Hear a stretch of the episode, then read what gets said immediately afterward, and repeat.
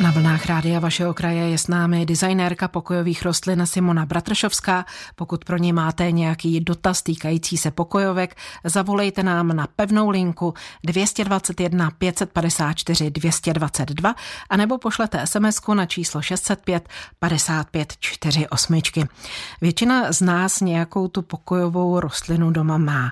E- Platí nějaká obecná pravidla pro péči o pokojovky v zimě, když máme to zimní období?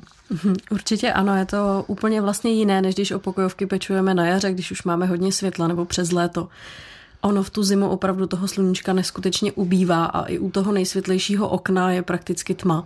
Takže pokud máme doma rostliny a máme vlastně jako rozeseté po bytě, tak bychom si měli uvědomit, které potřebují kolik světla a ty, které ho potřebují více. Určitě bychom je měli přesunout k těm oknům co možná nejblíže.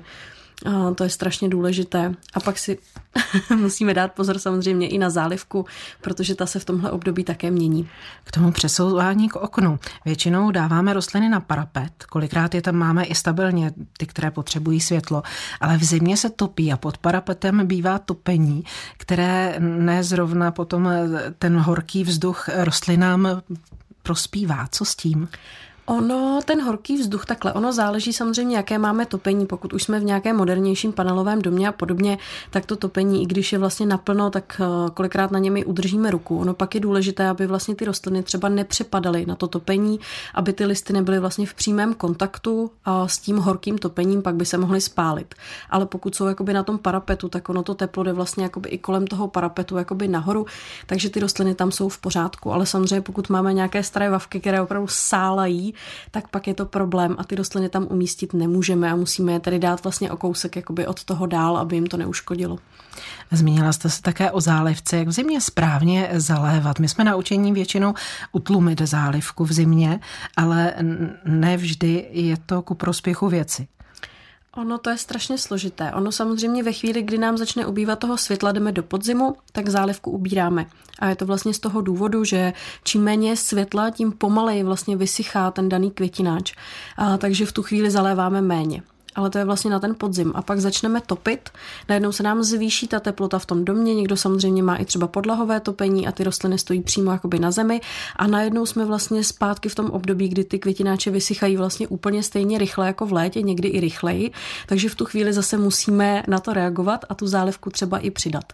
Takže za mě a nejdůležitější je opravdu kontrolovat celý obsah toho květináče, jestli už je tady suchý nebo ne a podle toho korigovat tu zálivku. Jak se rostliny v zimě vyrovnávají se suchým vzduchem v bytě? Jak topíme, méně větráme, je tam sucho? No, moc se jim to nelíbí, protože většina našich pokojových rostlin jsou vlastně už exotické druhy z nějakých subtropických nebo tropických pralesů, takže jsou samozřejmě zvyklé na vysokou vlhkost a to topení. Často topíme i krbovkami, jako v dnešní době. A to je právě něco, co ten vzduch dělá opravdu velice suchým a těm rostlinám se to nelíbí. Ono i v tom teplém suchém vzduchu se často objevují škůdci, takže na to si musíme dávat pozor. A určitě bychom měli nějakým způsobem ten vzduch zvlhčovat. Jakým způsobem, to je samozřejmě na nás, co je nám nejpříjemnější. Někdo používá elektrické zvlhčovače, a někdo dává nádobky s vodou na topení, a někdo postaví rostlinku na kamínky s vodou, aby ta voda se vlastně odpařovala jakoby kolem ní. Takže těch způsobů je mnoho, ale určitě pokud máme takto suchý vzduch, tak bychom si měli nějaký vybrat. Pomohlo by rostlinám i rosení v takovém případě? Bohužel ne. Rosení je takový opravdu velmi častý mýtus, že zvyšuje vzdušnou vlhkost, ale ono zvýší vlastně jenom na těch pár sekund nebo na tu minutu, co vlastně ta voda dopadne na ten list, ale ten vzduch okolo vlastně zůstává dál suchý a my potřebujeme zvlhčit právě ten. I v zimě můžeme nakupovat pokojové rostliny. Radíte tento krok udělat právě v zimě anebo ho nechat až na jaro za předpokladu, že skutečně si tu rostlinu chceme nechat, že to není jenom nějaká přechodná dekorace na určité období, nedávno byly Vánoce, takže máme všichni v paměti, které rostliny jsme koupili a potom... které už možná ani nežijí. Už možná ano, většinou ani nejsou potom už.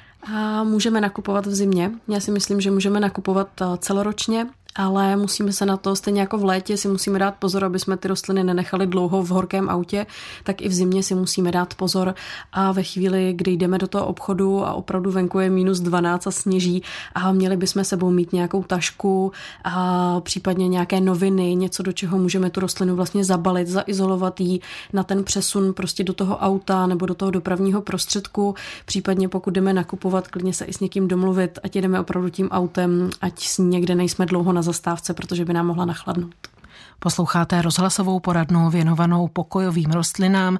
Naší odbornicí je Simona Bratršovská, designérka pokojových rostlin. Své dotazy pro ně volejte na pevnou linku rádia vašeho kraje dvě dvacet jedna pět padesát čtyři dvě dvacet dva a nebo posílejte je dotazy jako es em es zprávy na číslo šest set pět padesát pět čtyřicet osm. Co bychom si o, po- o pěstování pokojových rostlin, případně té konkrétní, kterou si chceme koupit, měli zjistit předem? Vy jste mluvila o tom, jak ji dopravit domů, ale my bychom se měli na tu pokojovku i připravit. Určitě ano, já bych to možná posunula ještě úplně o krok zpátky, že nejdřív bychom si měli vlastně vybrat to místo, kam si nějakou tu rostlinu chceme pořídit. A s tím už vlastně na ten nákup jakoby jít, uvědomit si taky, jakým způsobem my pěstujeme, co té rostlině můžeme dát a jakým způsobem zaléváme, jak často jsme třeba doma a jestli opravdu jí můžeme dát tu péči a podobně. A tady všechny ty informace si nashromáždit a podle toho si vybrat nějaké určité druhy, které třeba by se nám na to místo hodily i podle nároků na světlo a podobně. A s tím jakoby seznamem potom už jít nakupovat, protože častým problémem je právě to, že v té euforii, že se nám nějaká pokojovka strašně moc líbí, protože jsme ji nikdy neviděli, si ji přineseme domů a teď ouha, vlastně nevím, jak se jmenuje a kam ji máme dát a potom, když si zjistíme, o jakou rostlinu jde, tak vlastně i přijdeme na to, že možná pro ní vůbec nemáme doma vhodné podmínky. Většinou u té rostliny bývá takový stručný návod, jak ji pěstovat. Nakolik ty informace v něm sedí, nakolik z nich máme vycházet? No, jakdy. Určitě bych si to, pokud mám možnost, nějakým způsobem ověřila, ať už někde na internetu, nebo bych se zeptala třeba někoho, kdo ji pěstuje, protože ono, ty informace na těch rostlinách jsou velice obecné. A určitě nám to trochu pomůže v tom, aby jsme viděli, jestli ji máme dát na parapet nebo někam do chodby, jestli ji vůbec máme hnojit a podobně, ale ty informace jsou velice strohé, takže bych doporučila si toho zjistit víc. Možná záleží i na tom, kam vyrazíme pro rostlinu, jestli do zahradnictví nebo do supermarketu.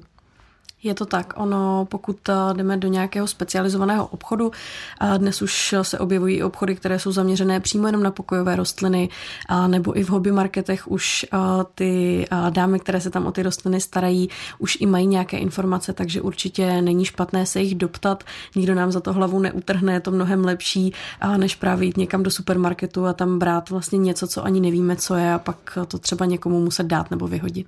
Na co se ptát, pokud jde o kondici té rostliny? Poznáme my sami, že rostlina je zdravá, že je v dobré kondici? A to je skvělý dotaz, protože často právě bereme podle toho, jak ta rostlina vypadá, ale už nad tímhle nepřemýšlíme. Měli bychom si určitě zkontrolovat, jestli ta rostlina není nějakým způsobem přelitá, jestli z ní úplně neteče voda, klidně si i přičuchnout k substrátu, ono jako možná to zní teď trošku zvláštně, ale pokud by zahnívaly ty kořeny, mohli bychom to cítit. Měli bychom se podívat na spodní stranu listů, na vrcholek té pokojovky, jestli tam prostě něco úplně nepobíhá, jestli tam nejsou nějaké pavučiny, jestli to nějakým způsobem neplesniví, jestli ten stonek je pevný, tak nějak bychom si měli říct, jo, tam mi přijde opravdu zdravá. A v tom případě si ji potom koupit. Někdo čeká na telefonní lince, takže mu dáme slovo. Dobrý večer. Dobrý večer. Tady je Gabriela, Karlovy Vary. Prosím vás pěkně, já bych chtěla vysvětlit takovou záhadu. Já, můj syn, když byl malý, tak dostal od mé maminky, babičky své, která už nežije, Ibišek, čínskou růži. třicet tři let jsme ji měli, nádherný listy měla, nádherná a nikdy nekvetla. Jo, tak jsem se si tak ptala, ptala známých, ale říkali, no to je asi nějaký samčí nebo co. Prostě nekvetla. A asi před třemi lety, když byly takový ty strašný vedra, tak najednou vyrazila. A teďko kvete prostě každou chvíli květ, co květ, jo. A já to vůbec nemůžu pochopit, jak je to možný po tolika letech, že se tohleto stalo, tak jestli můžete to vysvětlit. Dobrý večer. Objasnit záhadu, na to bych ráda, ale asi se nějakým způsobem změnily podmínky. Nevím, jestli jste o ní pečovala celou dobu stejně, ale Ibišky kvetou stejně. Na stejném místě, u okna, pořád stejně. Hmm, tak možná opravdu začalo být trošku uh, větší teplo, nebo někdo porazil strom, který byl před domem a toho světla začalo být víc. Každopádně uh, ibišky milují, když se pravidelně hnojí a když se zastřihávají, takže určitě uh, na konci února můžete udělat uh, větší střih, klidně o třetinu. Aha, a tím vlastně uh, budete mít mnohem větší pravděpodobnost, že vám potom ten další rok vykvete. No ona kvete teďko každý rok, jako jo. Tak to je skvělé. To je jeden svět za druhým, ale že třicet tři let spala, to jako vlastně nemůžu pochopit tohleto. Tak to ani já. Možná no, je to tím, tím horkem a tím světlem, jak vy jste říkala, že vlastně začalo být víc teplo, tak jak možná je to tím? Jak to africký vedro, tak hmm. asi to jí probudilo, nevím. Víc řezat jste nazačali, nějak zastřihávat ten ibišek. No tak zastřihla jsem ho občas, ale bála jsem to, protože měl nádherný listy, jo, a...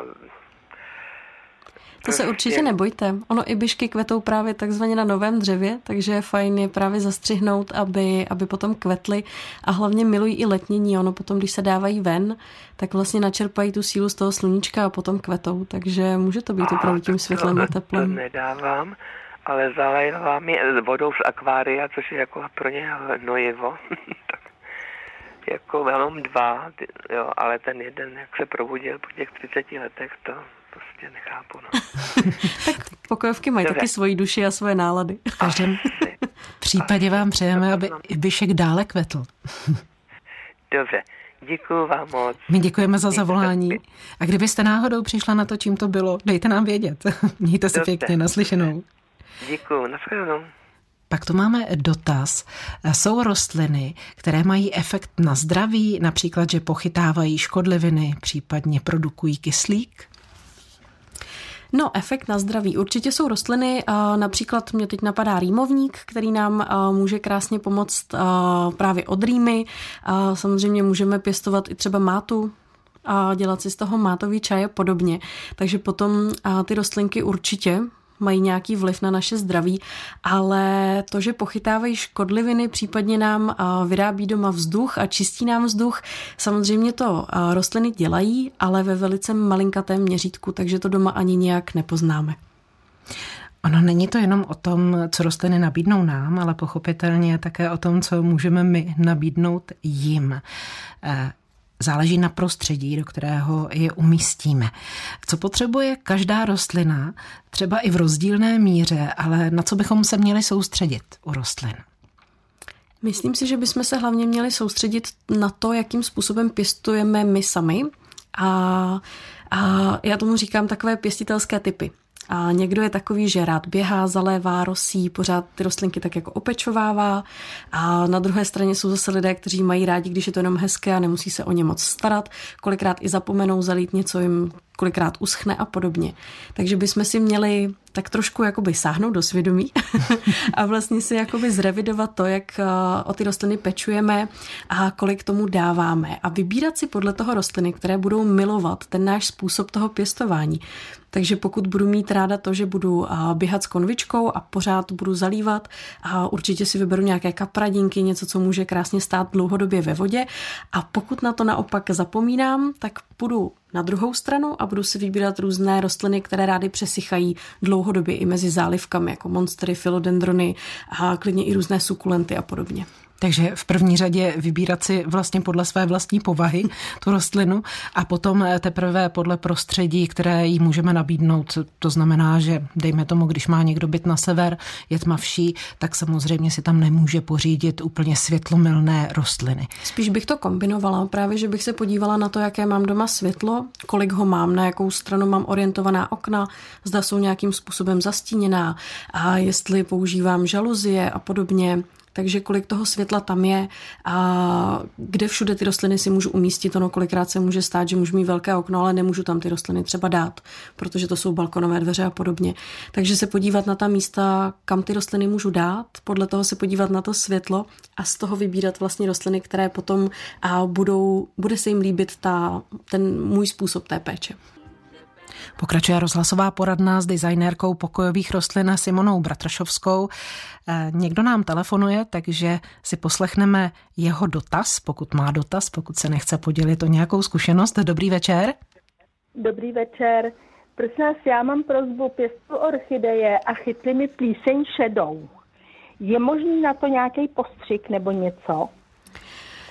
Dobrý večer. Pokud se objevuje plíseň na listech, a úplně co já vždycky doporučuji všemi nejlepší, a buď ten list vyfotit, nebo ideálně si ho klidně i vzít do plastikového sáčku sebou, a vzít ho do nějakého hobbycentra nebo do zahradnictví a ukázat ho přímo personálu. A on nám potom doporučí konkrétní prostředky, které na to můžeme použít.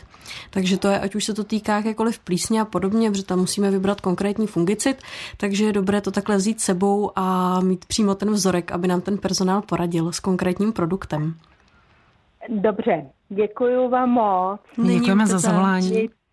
Mějte se hezky, nashledanou. Hezký večer, naslyšenou. Nashledanou. K orchidejím ještě jeden písemný dotaz. Kvetou mi orchideje, po odkvětu až opadají. Mám ty stonky ostříhat? Tam záleží, jestli ten stonek uh, zaschl nebo ne. Pokud zůstane uh, pevný, dužnatý, tmavý, a tak uh, je dobré ho nechat, protože ta rostlina vlastně na něm může potom kv- může jakoby začít pokračovat a kvést dál, ale pokud by tak jakoby seschl a zdřevnatěl, tak uh, pak už nám ničemu není a můžeme ho dole u té listové růžice ustřihnout. Než se nám ozve někdo další, já bych se vrátila k tomu nákupu pokojovek. Když si novou pokojovou rostlinu přineseme už domů, my jsme říkali, jak to teď v zimě udělat, aby tu cestu přežila ve zdraví, jak se doma v té první fázi o ní postarat? Ne, takhle, ono doporučuje se i karanténa. A já to také ráda doporučuji, protože nikdy nevíme, a i když si sebe lépe prohlédneme tu rostlinu, a v substrátu, na kořenech někde se může prostě schovávat nějaký škůdce a podobně. Takže je dobré alespoň na čtrnáct dní tu rostlinku umístit do nějaké jiné místnosti, kde není mezi těmi ostatními, protože většinou si ji přineseme a chceme si ji vystavit na to nejkrásnější místo, kde už jiné rostliny máme, ale pak se nám to tam samozřejmě může rozšířit. Takže pokud máme nějakou místnost, kde je dostatek světla, tepla, můžeme ji tam umístit samotnou, tak tohle to je určitě krok číslo jedna. Určitě neuškodí tu rostlinu klidně ji opláchnout, osprchovat, právě kdyby tam byly nějaké ty breberky. A pokud nemá úplně hezký substrát, což se často stává, protože ty rostliny k nám chodí vlastně v takovém jenom lehkém substrátu, aby byla levná doprava a podobně, není moc výživný, a tak je fajn a, tu rostlinu i přesadit, protože často jsou i v nevyhovující velikosti. Už jsme mluvili o tom, že rostliny, a teď dostávám pokyn z režie, že tady máme další telefonický dotaz, takže si poslechneme vás. Dobrý večer. Dobrý večer.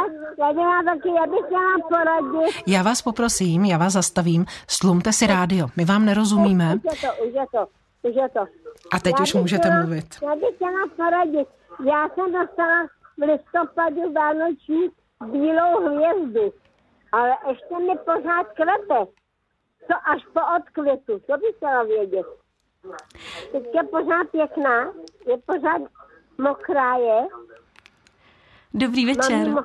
Tak to je skvělé, že pořád vypadá krásně, ono ty uh, hvězdy často dlouho nevydrží. Každopádně um, ona vám postupně zezelená, vlastně ty bílé listy se potom stanou zelenými.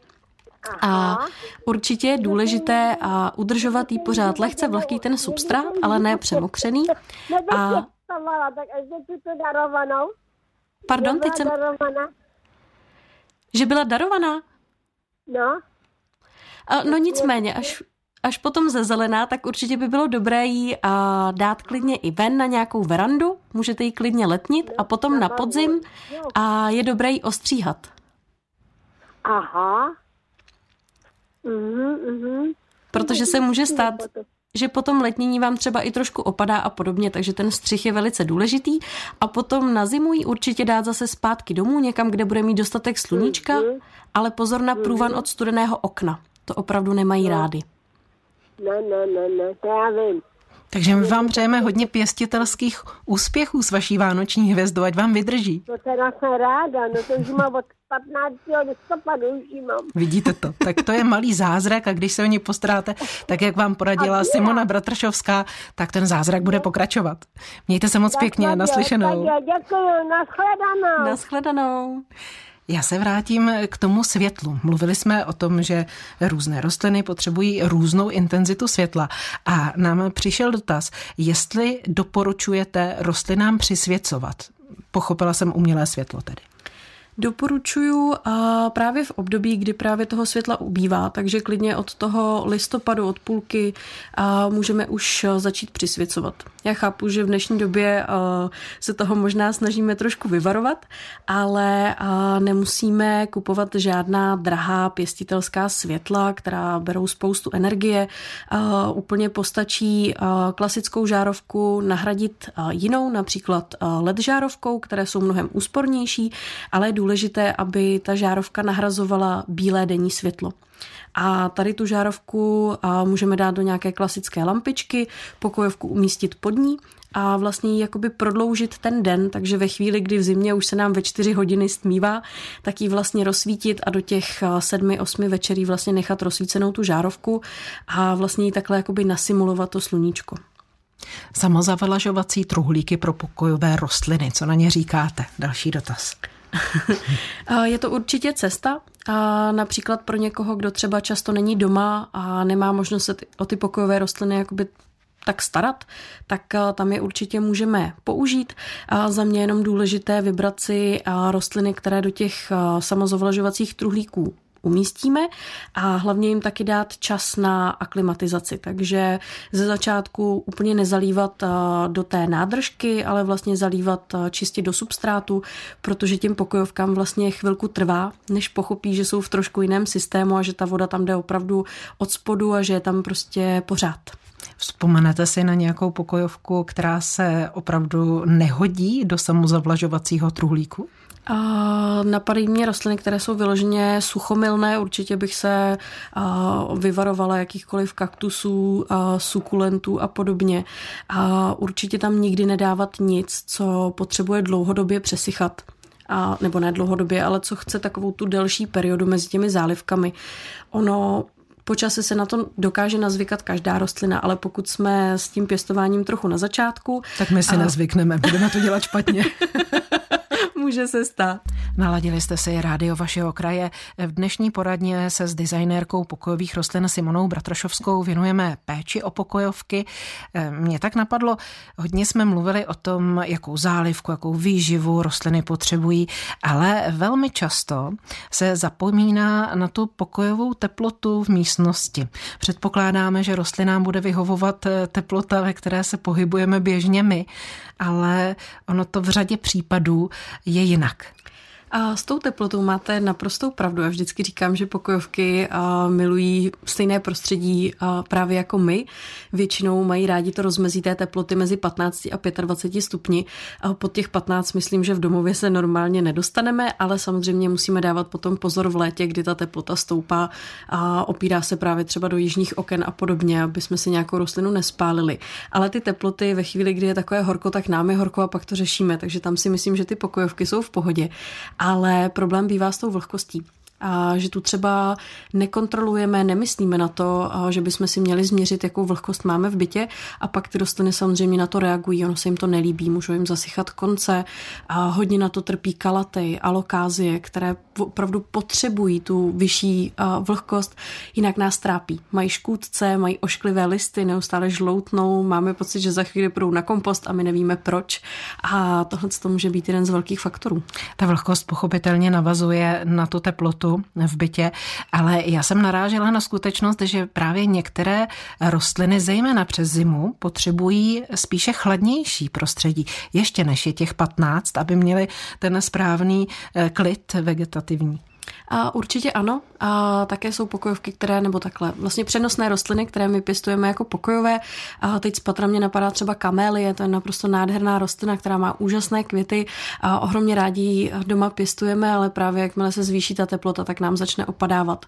A nelíbí se to ani asparagusům. A ty také jsou raději někde v průvanu, někde, kde je trošku jakoby zima a nemají to rádi ani a třeba pokojové cipřiše, a které krásně voní po citronu, ale pokud je máme v přetopeném bytě, okamžitě nám začnou zasychat. Takže na to si musíme dát pozor a, a je to tak třeba i u pokojových eukalyptů a podobně. Takže tady ty rostliny si musíme nebo můžeme vybírat opravdu jenom v případě, že máme třeba nějakou chladnější, ale světlou chodbu, kam ji můžeme umístit na zimu. Ještě se vrátíme k výživě. Přímo teď v zimě asi nemusíme příliš přihnojovat. Ne, ne, ne, určitě ne. Ty rostliny vlastně spí, odpočívají a jenom bychom vyhazovali peníze, protože my jim nali, nalijeme hnojivo, které oni si nevezmou, takže můžeme úplně v klidu počkat do března. A potom, jak správně hnojit? A tam záleží a samozřejmě, jakou formu si vybereme. Za mě jediné správné pravidlo je to hnojit, protože rostliny jsou na nás závislé a potřebují prostě tu výživu, a protože si ji nevezmou z okolní zeminy ani z deště, takže určitě hnojit a je na nás, jestli si vybereme nějaké tyčinky, které zastrčíme jednou za čas do substrátu, a nebo budeme používat tekuté hnojivo, které přidáme do zálivky. To je opravdu na nás, těch způsobů v dnešní době už je spoustu, ale určitě bychom hnojit měli. Můžeme mi na rostlině poznat, že nemá dost výživy? A můžeme, ona vlastně ta rostlina najednou přestane být taková šťavnatá. Najednou začne být vytáhlá, může mít lehce povadlé listy, můžou se začít objevovat nějaké fleky a celkově nebude působit zdravě. A jeden z těch faktorů určitě může být i to, že je podvyživená. K nešťavnaté rostlině přišel jeden dotaz. Nevytéká z vánoční hvězdy po ostříhání mléko, čím to je?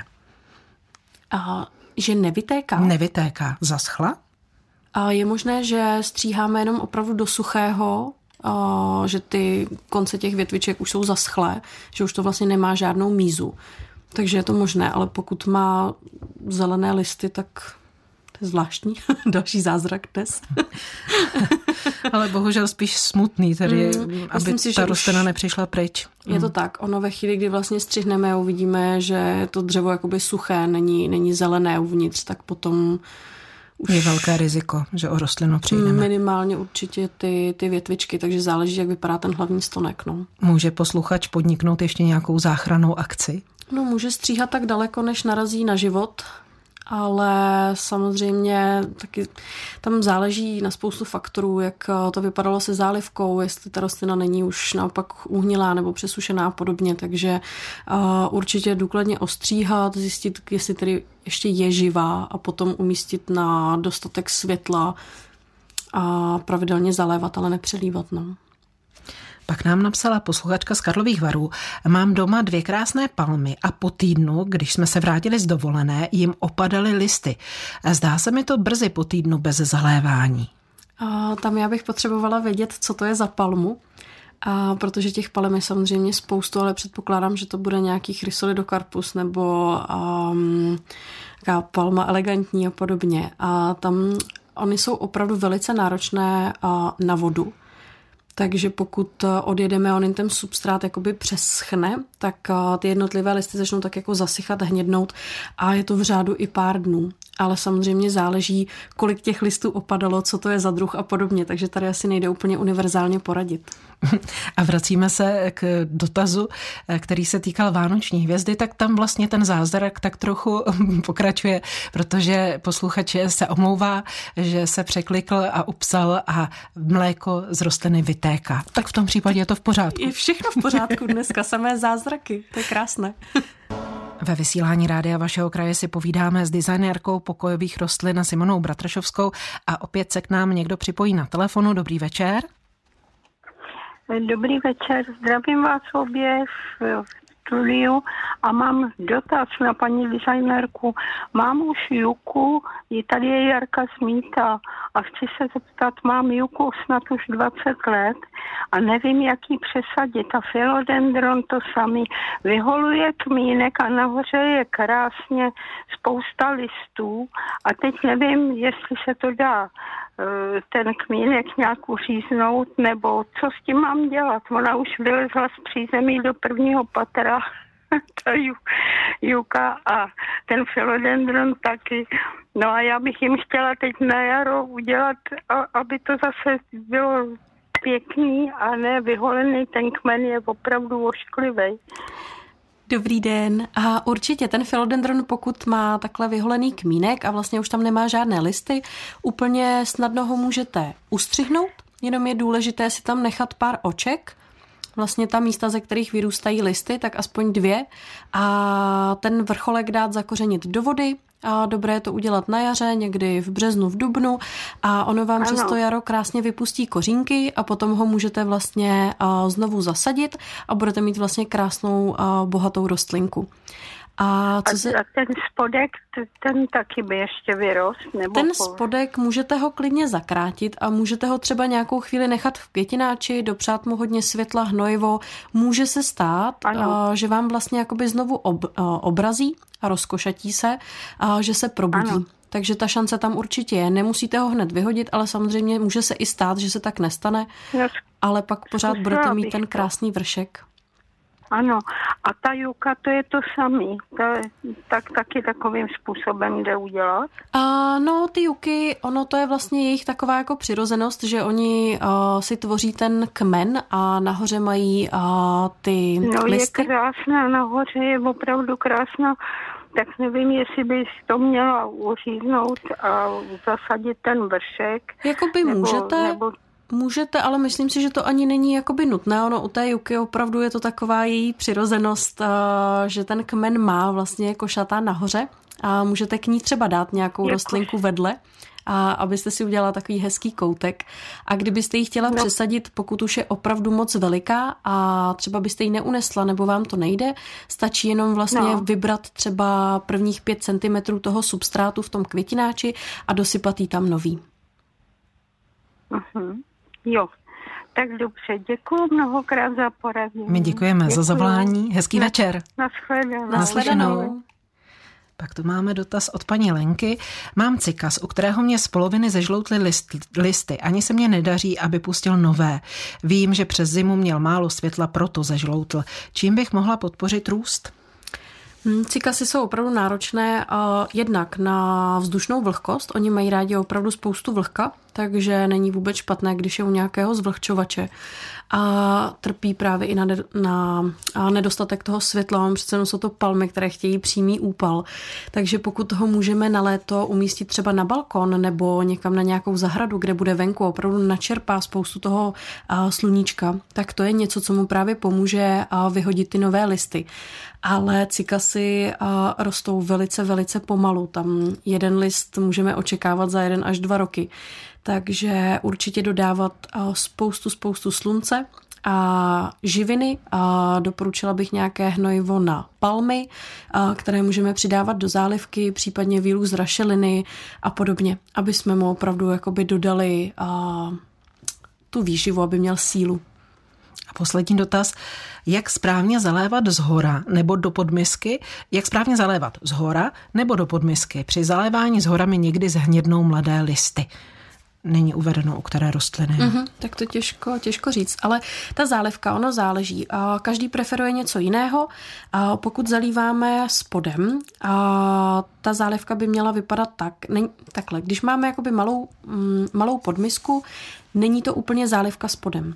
Pokud zalíváme spodem, je dobré si připravit nějakou misku, A plnou, ne, plnou vody, do které vlastně umístíme tu pokojovou rostlinu a počkáme, než ona nám vlastně jako načerpá tu vodu, stěžkne a spadne dolů. Ve chvíli, kdy nám vlastně stmavne ten povrch toho substrátu, už víme, že je zalitá, můžeme ji vrátit zpátky. Pokud zalíváme horem, je důležité vlastně lít na celý povrch toho květináče, nejenom na jedno místo a počkat, než nám začne voda vytékat do podmisky a tím pádem máme zalito.